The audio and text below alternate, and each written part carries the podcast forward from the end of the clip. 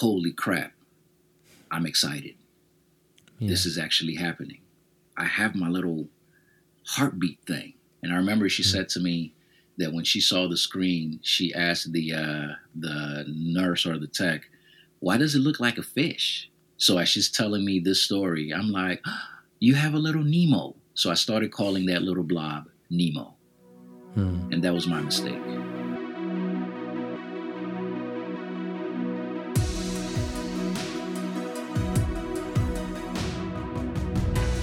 This is a Therapy for Dads podcast. I am your host. My name is Travis. I'm a therapist, a dad, a husband. Here at Therapy for Dads, we're reclaiming the narrative of fatherhood, one story at a time. You can follow the journey on Instagram at Therapy for Dads and our website, www.therapyfordads.com. Welcome.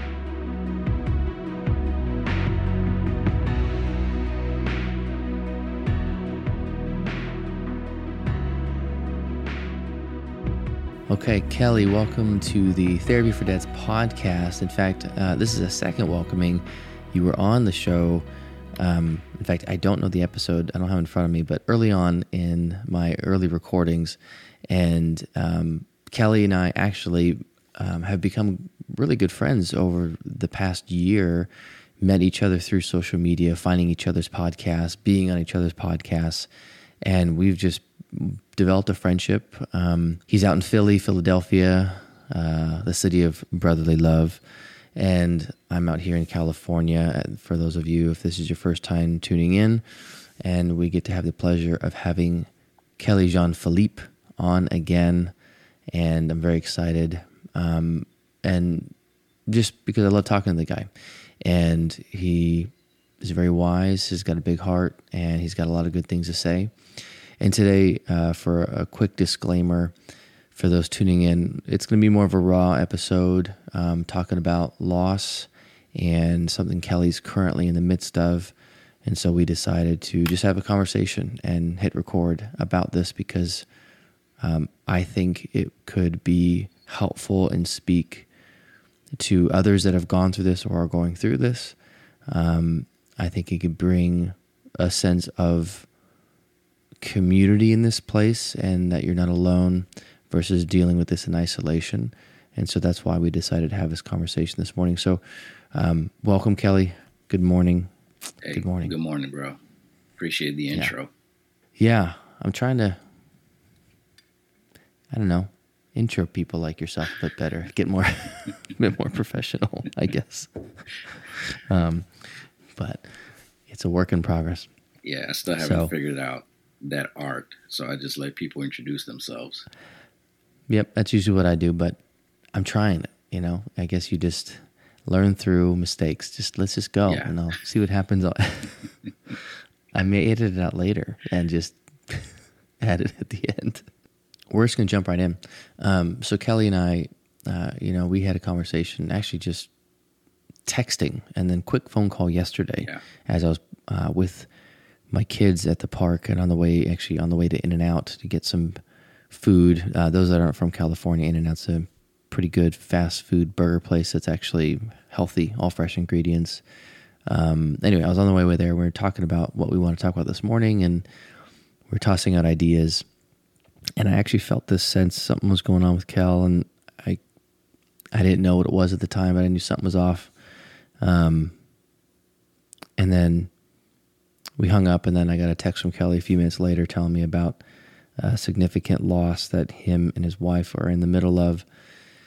And so, Kelly, I just, you know, um, yeah, what's going on? How, what, what's been happening? Um, yeah.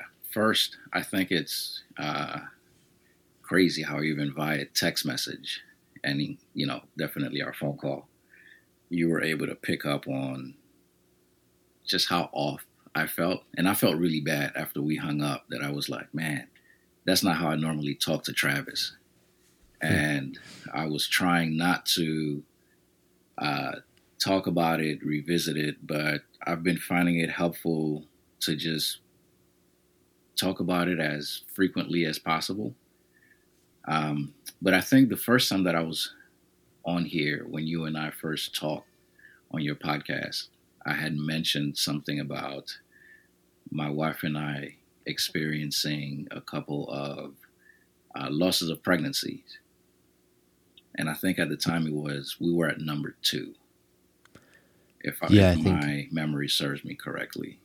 Yeah, actually, we did talk about that. Um, and as I recall, um, it was a pretty pretty difficult um, loss, miscarriage for her. And I remember we were talking through that, and um, yeah, it, was pretty brutal for her and you guys. And so I, I think that's what we.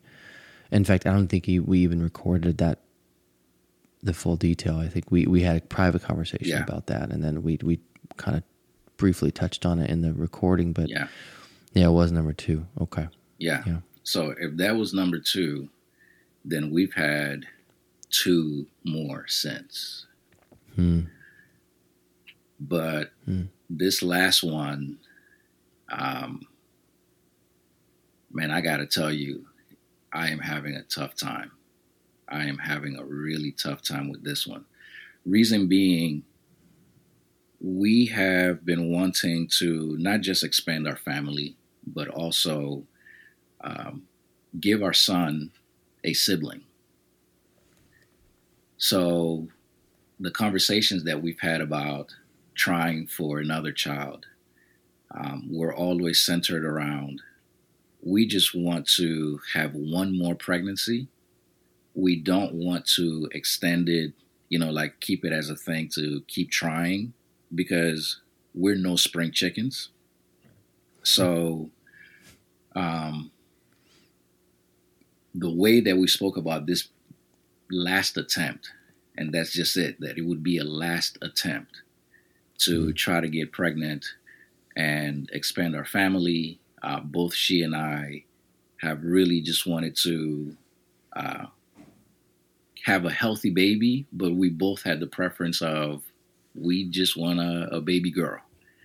And I think from our first conversation, I said to you, she and I had made a bet when she was first pregnant with uh, with our son that I wanted a girl first, she wanted a boy, and how I lost a hundred dollars to her in that bet. So this mm time it was like, yeah, man, all we care about is a healthy pregnancy, uh, one that goes the full term of the pregnancy as close as possible to it. We just want another child. Mm. Um, and you know, we tried. And again, if you and I were talking when we first spoke, that was our number two. The number three was very traumatic. Oh, number three. Okay. Yeah, number three yeah. was very traumatic. Okay. Um, More than number two. Yeah, because number two, and it's crazy that I that I'm even talking about it in this way, but you know, hmm. it is what it is. Um, just a quick overview of my take on these four losses. Hmm. The first one, I sort of went into it with the mindset of if it doesn't happen, and the words that stick out to my head or that stick out in my mind is someone, and I can't remember who said it in that way, which is frustrating now. But someone put it in my head as don't be surprised if the first one doesn't stick. And I think we had spoken about that before. Oh right, I think actually, as I recall, wasn't it wasn't it the doctor? Wasn't it the OB? It might have been. To be honest with and you, And I remember, I remember your experience was that was quite cold. Yeah, like yeah, like yeah. that's cold. Like okay. it, almost the way she she or she she talked she about it was he, like yeah like that was. I remember you were kind of like off put. Well, yeah. Interesting. Okay. Yeah. So, off so if that's how you remember it, it, then then maybe that's who it was. But yeah. it was like, don't be surprised. The first one doesn't usually stick. Yeah. And so and that was a, that phraseology for you was, which even for me, as you said it, I, I remember like, oh, that's a weird way to, kind of a distant way to, to put it. Yeah. Yeah. So when the first one didn't stick, hmm. I wasn't surprised by it right? I wasn't I wasn't um, devastated by it. I was sad because I was watching my wife be sad, but mm-hmm. I hmm. wasn't sad because I was experiencing this loss. It was like, okay, it didn't stick. Um, so in that moment, I didn't know how to support my wife. And Mhm. quite honestly, I didn't think I needed to support her in the way that she needed to be supported because, again, in my head, my mentality was it's not a big deal. So Mhm. she's sad. Based upon how the doctor put it. Exactly, exactly. Yeah. You know, she's sad. She um, she obviously had to get you know some procedure done to to get the embryo out, and her body's feeling it. I get it, but I don't really get it, and so I was more the same distance uh, or aloofness and and the same detachment in the doctor's phraseology was sort of my body language, my approach with my wife. Mhm. Okay. Then the second one happened. And the second one, I was sure that this one was going to stick Hmm. because it's the second one. And I don't think I've ever shared this with you before, dude. But I had this vivid dream. And I am a, I'm someone who dreams. I often remember my dreams. Uh, other times I don't remember dreams. There are some dreams that stick with me to this day. I don't go as far as like trying to interpret dreams or anything like that because I I have no way of you know like I have no paradigm, no system for trying to. So I don't even do that. I just think that dreams are interesting, and at least for me, I've had a lot of really interesting dreams. But this one, man, and the pantheon of dreams that I have that I could never forget, this one is top two. Hmm. And that night I dreamt that I was in a delivery room and a woman was giving birth. And she gave birth. And in the dream, that woman was my wife, even though it was a Mm. white woman, it was a white baby. And obviously, I'm a black guy. My wife is a is a black woman. Mhm. But in the dream, this woman, who in the dream was my wife, gave birth to this baby. Beautiful baby girl. I mean, I've Mhm. never seen a child more beautiful in my dream world than this child. Beautiful, bright, sky blue slash ocean blue eyes. I mean, just like Mhm. piercing. And I remember when this baby, when I saw this baby born in the dream, I held her. And Mm. dude, the emotions that I felt in that dream, I just got up in real life and I wanted to wail and cry. Hmm. You know, just, I was just so overcome and so overwhelmed by these emotions. And I was like, yo, I'm going to have my baby girl. Like, this is it. I'm going to have my baby girl. And we Yeah. go to the ultrasound, and it's not a viable pregnancy. Hmm. And that was such a hard pill to swallow because that dream had instigated something in me that led me to believe that this was a sign, if you will, of me finally getting my baby girl. I was going to win that $100 from my wife. Hmm. Hmm. And it didn't happen. It did not happen. And I was so devastated by the news that this pregnancy was not viable. And so my sense of devastation layered with my wife's sense of devastation again. Now, adding to that the first time in terms of a retrospection of what she went through. Now, all three of those things are piling up on me. Hmm. And I just felt so defeated. And I Mm. felt so humbled by what I was feeling, understanding that this was my first time feeling it, but this was my wife's second time feeling it. Yeah. And she had to go through that same painful procedure again. And so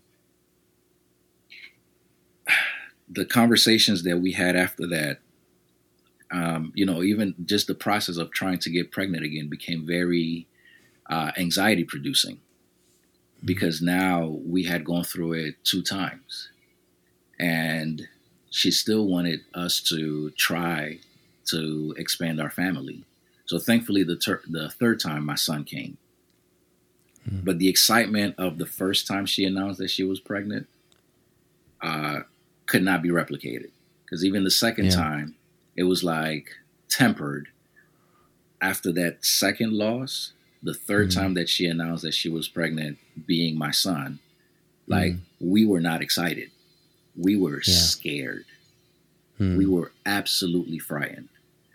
Yeah. Um, thankfully, that time, like I said, it turned out to be a viable pregnancy, and my boy, sure. our boy, now is going to be two years old, coming up pretty yeah. soon.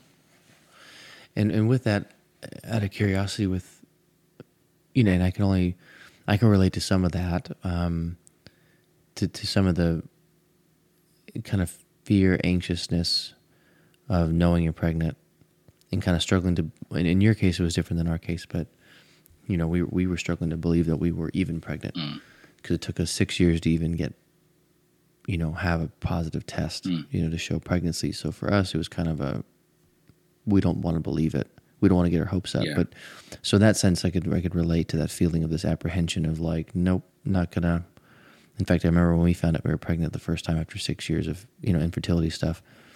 You know, we didn't talk. We looked at each other and just kind of quietly sat on the couch, and mm. I think we had to show on in the background, just kind of like background noise. We're not gonna, yeah, we're not even gonna. We're not gonna process this. We'll we'll talk in the morning and try, you know, test test again to see because yeah. we didn't. So it was interesting. Um, but for you guys with your son, you know, I, I, how far along to the loss of the second and the first?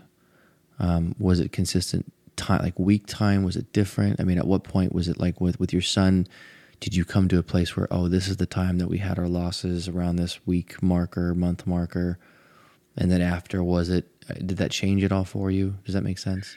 Yeah, so I think the first two losses were obviously within the first several weeks. I think the okay. I think that the highest likelihood of a non-viable pregnancy is within the first. I read this the other day. I think it's within the first um, trimester. Yeah, uh, like twelve weeks, seven to 12 mm-hmm. weeks, or something like that, is the highest likelihood for a non-viable pregnancy. Yeah. Um, so both of the first two ones happened obviously within that that time frame. Okay.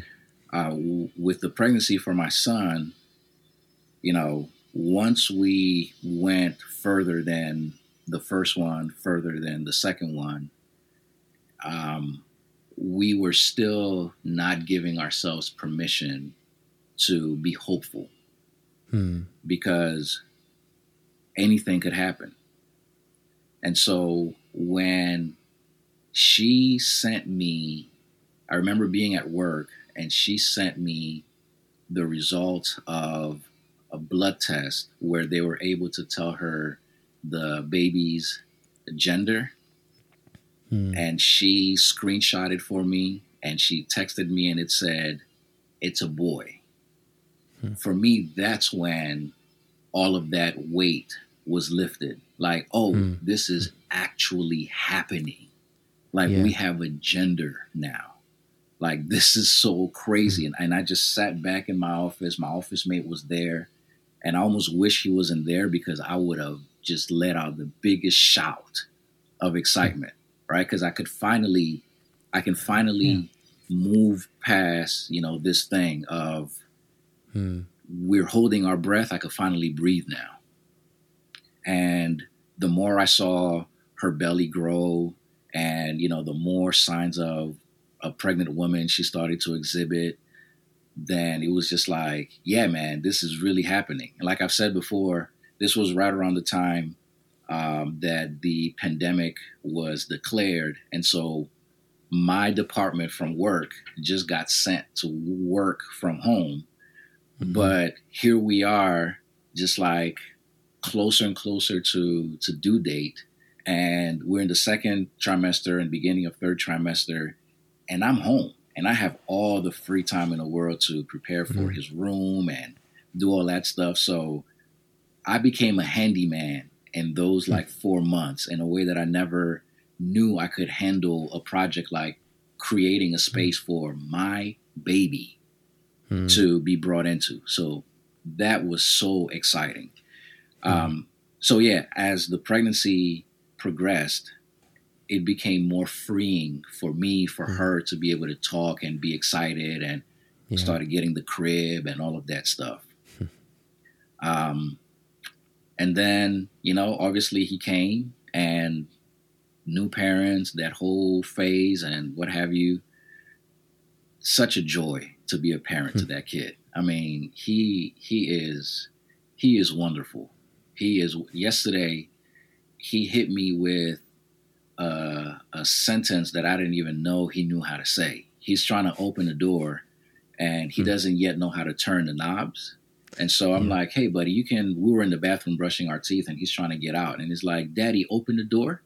And I said, Go ahead, you could, you could try, you could try. I know you can do it. And then he says, I can't. I said, Nah, buddy, you can try. And he says, It's too heavy for me. And I looked up, and I'm like, What? Hmm.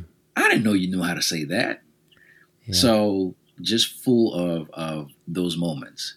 Yeah. uh, and how old is your son to the, at, at this point? At this point, he is like three or four. He's like today's what? Today's the Today's the thirtieth of April. thirtieth of April.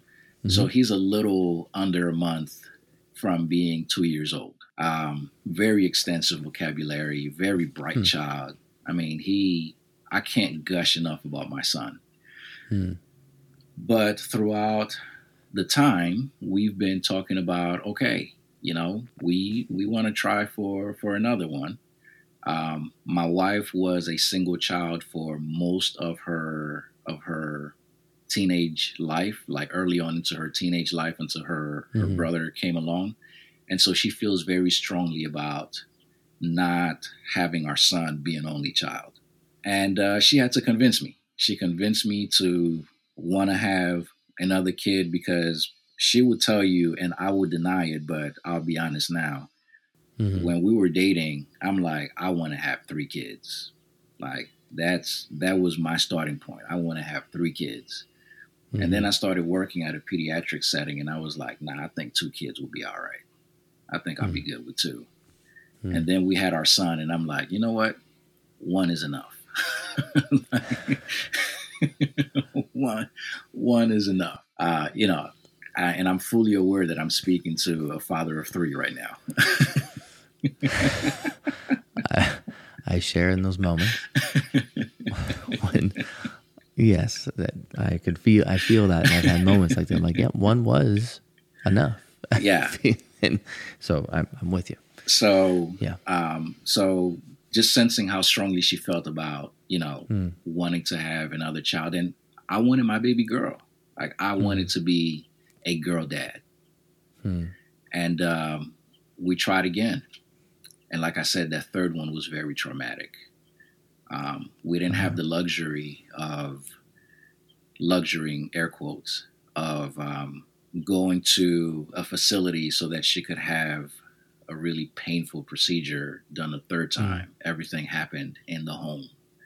So yes actually I remember you telling me this we didn't talk we didn't about talk about one. it on okay. Yeah. but we talked about it privately Privately. I think you yeah and this one was this is the one I was thinking Yeah. So so that that was really difficult. Um, Hmm. Still is to to think about to see what my wife went through, and there is a sense of it's almost inevitable for me to not feel a sense of uh, to not have a stake in this horrible experience that she went through. You know, um, and bro, I am fully aware that this is something that we both wanted. But in that moment when I felt so incapable of helping my wife and alleviate her pain, It was very hard for me not to feel like you did this Hmm. you know and and not necessarily blame myself but just like i guess hold up a sense of responsibility like yeah, you did this. You have a hand in in doing this.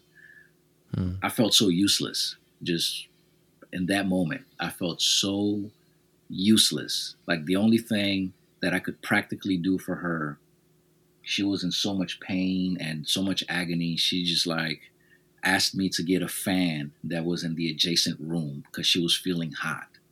And if there was an Olympic game for grabbing a fan and plugging it in for a gold medal, I would have won that gold medal because that mm. just gave me something tangible to yeah. do. You know what I mean? Like it gave me some yeah. sense of of purpose, some sense of mm. functionality in a moment where I just felt as useless as whatever. Mm. well, I, and what was that like to feel so useless? Ah, man, it it was powerless. I, I just felt so mm. powerless. Like mm. I couldn't do anything to help my wife. Mm. I couldn't say anything. And this is coming from someone whose work encourages him not to have anything to say. But in that moment of watching my wife in such agony, like I couldn't say anything. I couldn't mm-hmm. do anything. Even grabbing the fan did not change the reality of her circumstances. Um, I couldn't fast forward time. I couldn't pause time. Certainly didn't want to rewind time, even though I couldn't couldn't do that either. I couldn't do anything. I could only stand there and just watch her in horror of the scene that was in front of me and just seeing her in so much agony. And at one point, I was just like, I don't know what else to do. So I laid on the floor hmm. next to.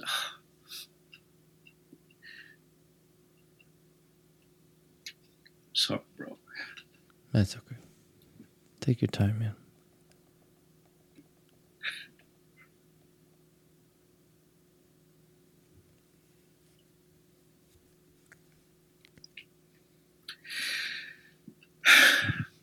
I just laid on the floor next to her, man, and we cried. Yeah. Because I couldn't help her, bro. I couldn't help my wife. And in a way, I was feeling a version of pain that I had never felt before. Hmm. I couldn't help her. I could not help her. And this this dream of expanding our family just felt like it was slipping further and further and further away. So then after mm. that, we had to have really honest conversation. And I said to her, I don't think I can do this again. Mm. When she when she mentioned that she still wanted to try for one more time, I said, I that was the first time in my life that I had a panic attack. Because hmm. as she was talking to me, I lost control of my body presence. And hmm. I just felt the anxiety bubbling inside of me to the point that she was like, I've never seen you this anxious before. What's going on? And I said to her, I can't believe you you want to put me through this again. And so we spoke about it honestly, we spoke about it candidly, and I have to tell you, man, there is nothing better in life from the standpoint of someone that you've committed yourself to doing life with than the ability to be so candid with that person mm. and really difficult moments. Mm-hmm. To be able to come out of a really tense moment that you know in other contexts have played out in so many different ways like marriages and relationships have broken up because of because of wanting or not wanting to have children mm-hmm. Marriages and relationships have broken up because of the inability to have children mm-hmm.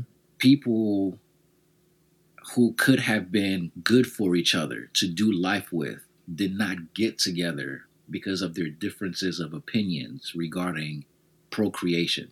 So to be Yeah. able to do life with someone and have this really difficult conversation after the history that we had and talk about it candidly, openly, her expressing her opinion, me expressing mine, her validating what I was feeling, me validating what she was feeling and where she's coming from. And I mean, Hmm. yo, there is no greater, like, there's no greater sense of adulting, if I can put it that way, Hmm. than than that with someone who, in that moment, Yeah. is like, and I care deeply about this woman, and she Yeah. obviously cares deeply about me too.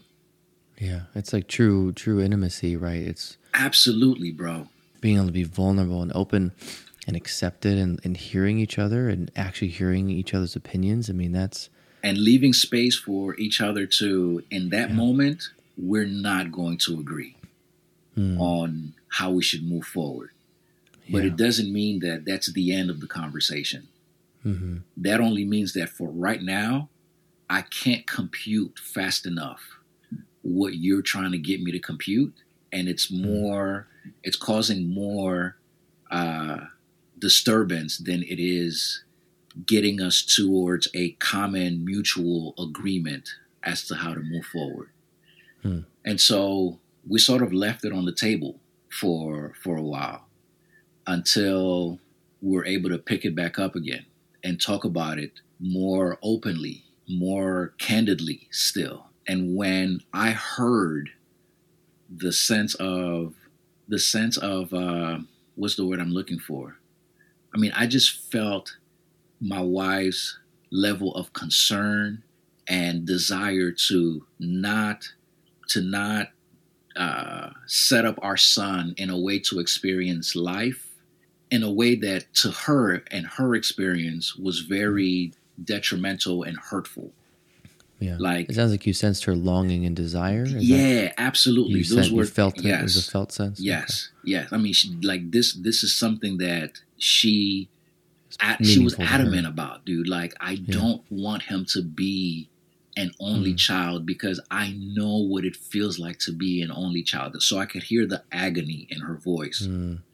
As So you were really trying to kind of connect to that and say, okay, okay Like, I see that. I see that. I- I- okay. I, I deeply love this woman. And because I Mhm. deeply love this woman, I like what does it cost me to to try to have another child? Understanding our history, understanding all of that. But I love this woman. And she obviously loves me. So hmm let's connect the dots there and let's try one more time. Hmm. But the way that we're going to try this time is with the understanding that if we end up in a very painfully familiar place, Hmm.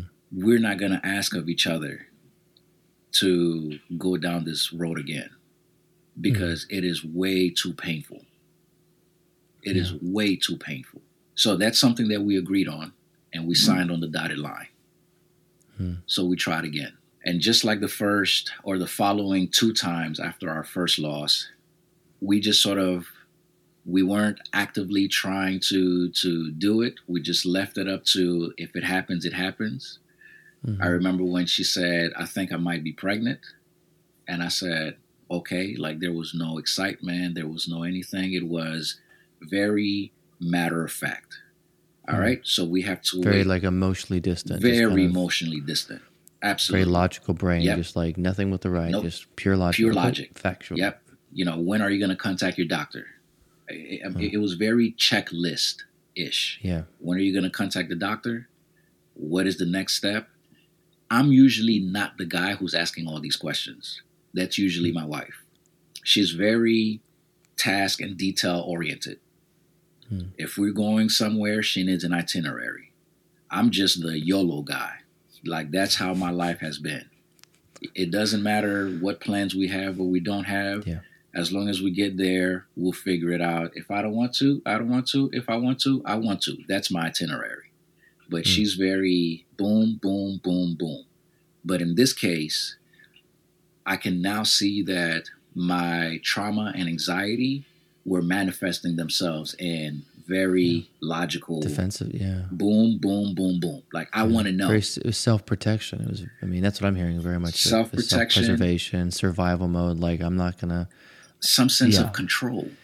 Yeah, if I if I could be factual, then I'm separate maybe from it. Yeah, yeah. I, this was my way of of gaining a sense of control Hmm. in something that I obviously know I have no control over. Yeah.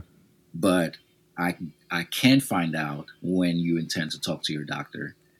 I can have control over asking you what is the next step once you've initially met with your doctor.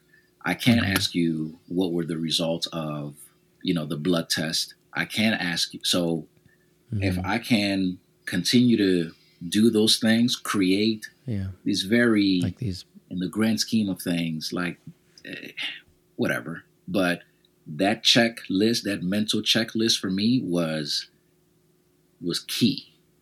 I mhm, need this in order to Mm. go through this process again. yeah, And so that's how we went through it. Blood test, the hormonal counts kept going up and up and up and up. Great, positive signs. We're not getting Mhm. excited. First ultrasound, your sac has formed and it's growing, it's measuring. Very positive sign. We're not Mhm. getting excited. Um, next ultrasound, there is a we see something there, but we haven't been able to detect a heartbeat yet because it's too small and it's too early on in the process. Mhm. Okay, that's good to know. Very positive sign because the hormones keep going up. We're not getting excited. I'm Mhm. not getting excited, I should say. Mhm. Next ultrasound, I'm at work and I get a text message with a video recording of our little blob with a heartbeat. Mhm. Holy crap. I'm excited. Yeah. This is actually happening. I have my little heartbeat thing. And I remember she Hmm. said to me that when she saw the screen, she asked the uh, the nurse or the tech, "Why does it look like a fish?" So as she's telling me this story, I'm like, "You have a little Nemo." So I started calling that little blob Nemo, Mhm. and that was my mistake. Hmm. That was my mistake. I gave it a name. I got too attached. Hmm. And I understand and I'm fully aware of the fact that I said that was my mistake because I let myself believe for a second that this was going to actually end up in the way that I hoped it would end up. Hmm. I broke out of character, so to speak. Yeah. So, okay, we have a heartbeat. I let my guard down. And so now I'm just thinking about this is going to be my baby girl. And here we go again. Here we go again. This is going to be my baby girl. And this is going to be awesome. You know, my mind just went in every which direction. Yeah. She has another ultrasound. And this time, which is a week after little Nemo was discovered with a heartbeat. And this time I'm able to be at the ultrasound with her. And this is to confirm that little Nemo is growing Mhm. appropriately. Mhm. So we get to to the hospital. The doctor comes in. She's kind of rushing through things and she does an abdominal ultrasound and I'm standing right next to my wife. And she's looking and she's looking and we are looking at the screen and I see the blob Mhm. but I don't see no heartbeat. And I know from the way that she is constantly looking and adding more gel and looking and okay, so maybe let me press a little harder and all of that jazz. In my head, I'm saying it shouldn't take that long to see a heartbeat. So then she calls for another ultrasound and she's doing it and she's looking and she does the abdominal ultrasound again. And then she says, finally, folks, I have to be honest with you. Um, you are certainly pregnant. We can see that. Here's the sac. Here's the embryo, or here's the fetus, whatever. Mm-hmm. Um, but I'm very concerned because it shouldn't take that long for me mm. to find a heartbeat. And I just broke down crying. Mm. I just broke down crying. Because here's the crazy thing. And again, I know I said earlier, I'm not into interpreting dreams or anything like that. That was mm. on a Wednesday that we had the ultrasound.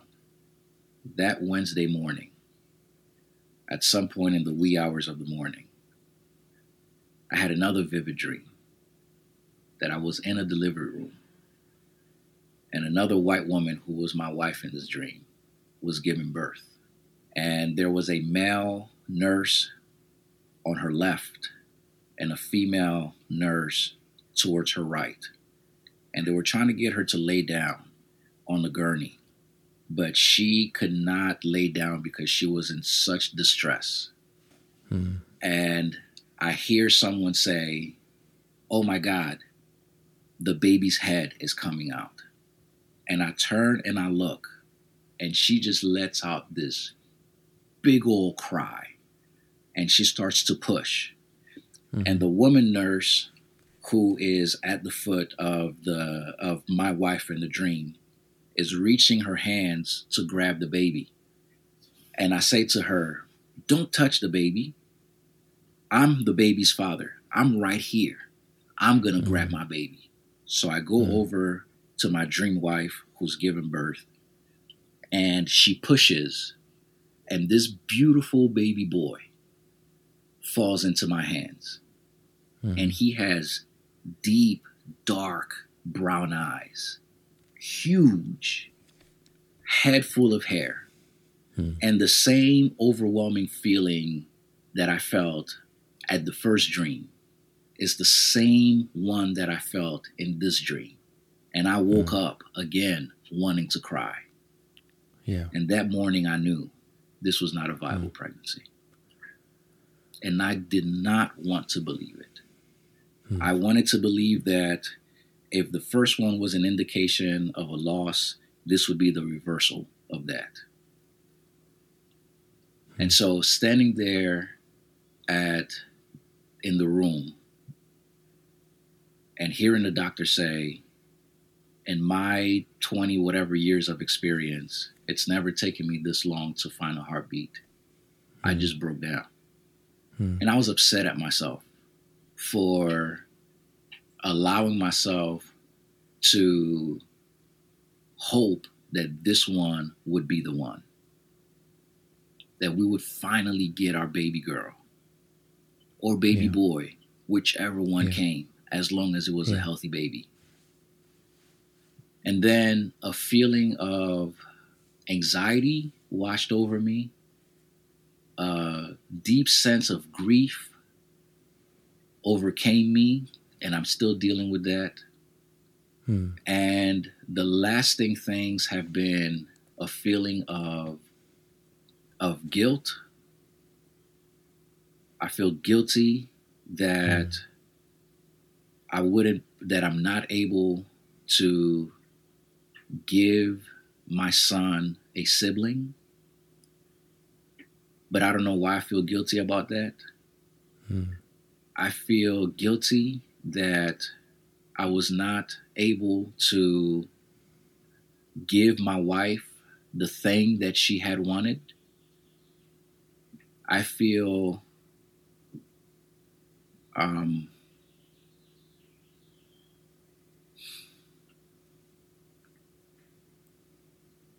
feel like I failed my wife and my mm-hmm. son.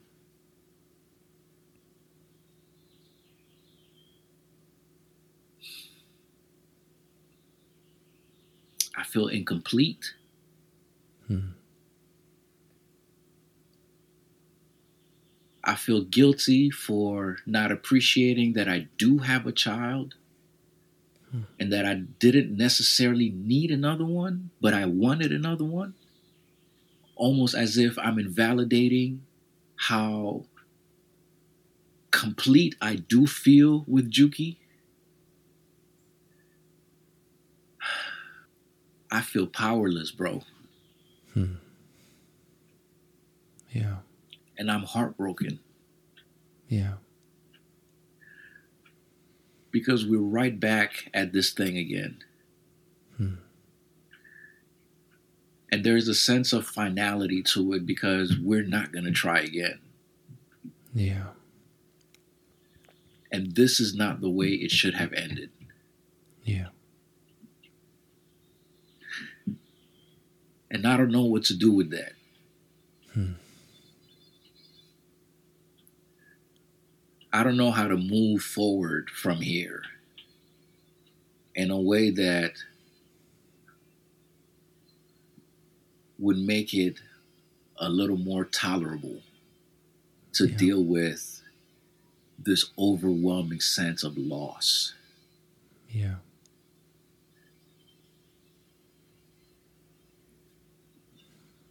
I don't know, bro. Yeah. I care a lot about you, Kelly. I know you know that. I love you and your fam. Um, but I'm so sorry for your for this, for just the suffering you and your wife are going through right now. And I'm, you know, as a friend of yours, I'm here with you in this space. And I know you know that, but I'm saying it again of knowing that there's not much I can say. I can't take I can't take your pain either. As someone who cares for you, I would love to take this pain for you too. But I know I have no power to do that. And when I keep coming back to Kelly, that I think, and I know with the loss of your third child, that all you knew how to do in feeling powerless and feeling helpless and feeling I can't fix this and I want to and and you instinctively laid down next to your wife in the midst of her suffering. And if I were to have her on here and if I were to talk to her, I could be wrong, but I'm betting I'm not. That you being in that space on the floor with her was more powerful than you know. She wasn't alone in her suffering, but knew she had her man, her husband, her friend, that she wasn't isolated in the midst of this tremendous loss, but had her person with her in the suffering, in the loss. And that's what I can offer you. As I get to carry it a bit with you in this conversation, and our, and I know we're going to have more conversations offline about this, but I think that's part of the human condition too, is that we get to help carry these pains and burdens together and not in isolation, and that that's really what we can offer each other. In that in those pains is that we can't always take it away. And often we have no control over it. But what we can do is say i'm here. And you're not alone. And you don't have to be alone. But we get to support each other in this. And it's going to be a journey. And you're going to have feelings of guilt and anger and frustration and sadness and loss. And it's going to take time and i'm here for you in that space man I appreciate you, brother. yeah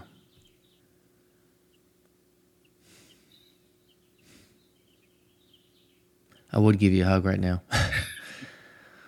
uh, but there's a bit of bit of earth between you and me right now. bit of space. But I love you, man. Love you too, bro. And let me ask this final question, and I know that this will change probably from moment to moment for you and from day to day for you. Right now, today, in this moment, with everything going on, what do you need as a man, as a father, as a husband? What does Kelly need right now? I know I need therapy. Hmm. And in the past, that's something that I would probably put off. But lately, I've been finding more reasons to stay distracted and occupied in my headspace, uh, which is not my normal. Hmm. So to me, that's an indication of I need therapy. Hmm. Um, yeah, and that's hmm. that's where I would say right now that's that's the one thing that I know I hmm. need, and that's and that's something that I am actively working on setting up. I'm not putting it off. I'm not uh, denying. I'm, I'm not trying to convince myself that I can get through this without some professional help. Yeah. So I know in the long run that's going to be more beneficial for helping me tie up these loose ends that are very difficult to deal with right now. And that's good to listen to that part of you that's aware. You know, that gut sense of, yeah, I need a little more, you know. Does it make you less of a man? Nope, not at all. Nope. Not at all. Just got to say that one. Yep. Not not in the slightest. No, not in the slightest. Always, always got to ask that one for the men listening. He's like, nope. Asking for help is strength, man. Absolutely. So I, I you're a strong, very strong man, and I mean that not just your physique, not your physique, because you are. But no, you have a, a strength inside, a mental and emotional strength, knowing, recognizing, yep, I need something more. For the sake of my son, that, for the sake of my wife, and uh, right. quite honestly, for my own sake. For you, yeah, yeah, man. Well, Kelly, I've, and I know this is where you're in the midst of just this journey, and it's going to be a journey, but you're not alone in that journey. You're going to get support. You know, you have your wife, you got me, you got other friends too. You're going to have a therapist to help kind of carry you through this at times when you need to be carried. You know, people you need to just talk to and just scream at and be raw with, people that you want to talk to just to kind of get your head straight sometimes in an array of things, but know that you're not alone. And you have people around you that care for you and love you, man. And um, I appreciate just just in this conversation, just really just this rawness and just processing, and, and it's processing. I know it's all processing, but I appreciate your vulnerability in this. And my hope is that this is used for someone else who might be going through this or have gone through this um, who might be feeling all sorts of things, that they can get some sense of not aloneness, that they're not the only ones, that they get to feel someone else sees them and understands their experience. Because that's really, I think, a lot of times when we're suffering, we want it's helpful to know that someone else gets us and we're just not by ourselves in this kind of bubble that no one else understands this pain. Yeah. And so I just thank you, man, and and yeah, I appreciate you and who you are. Appreciate you too, bro. Thank you yeah. for the space. Absolutely.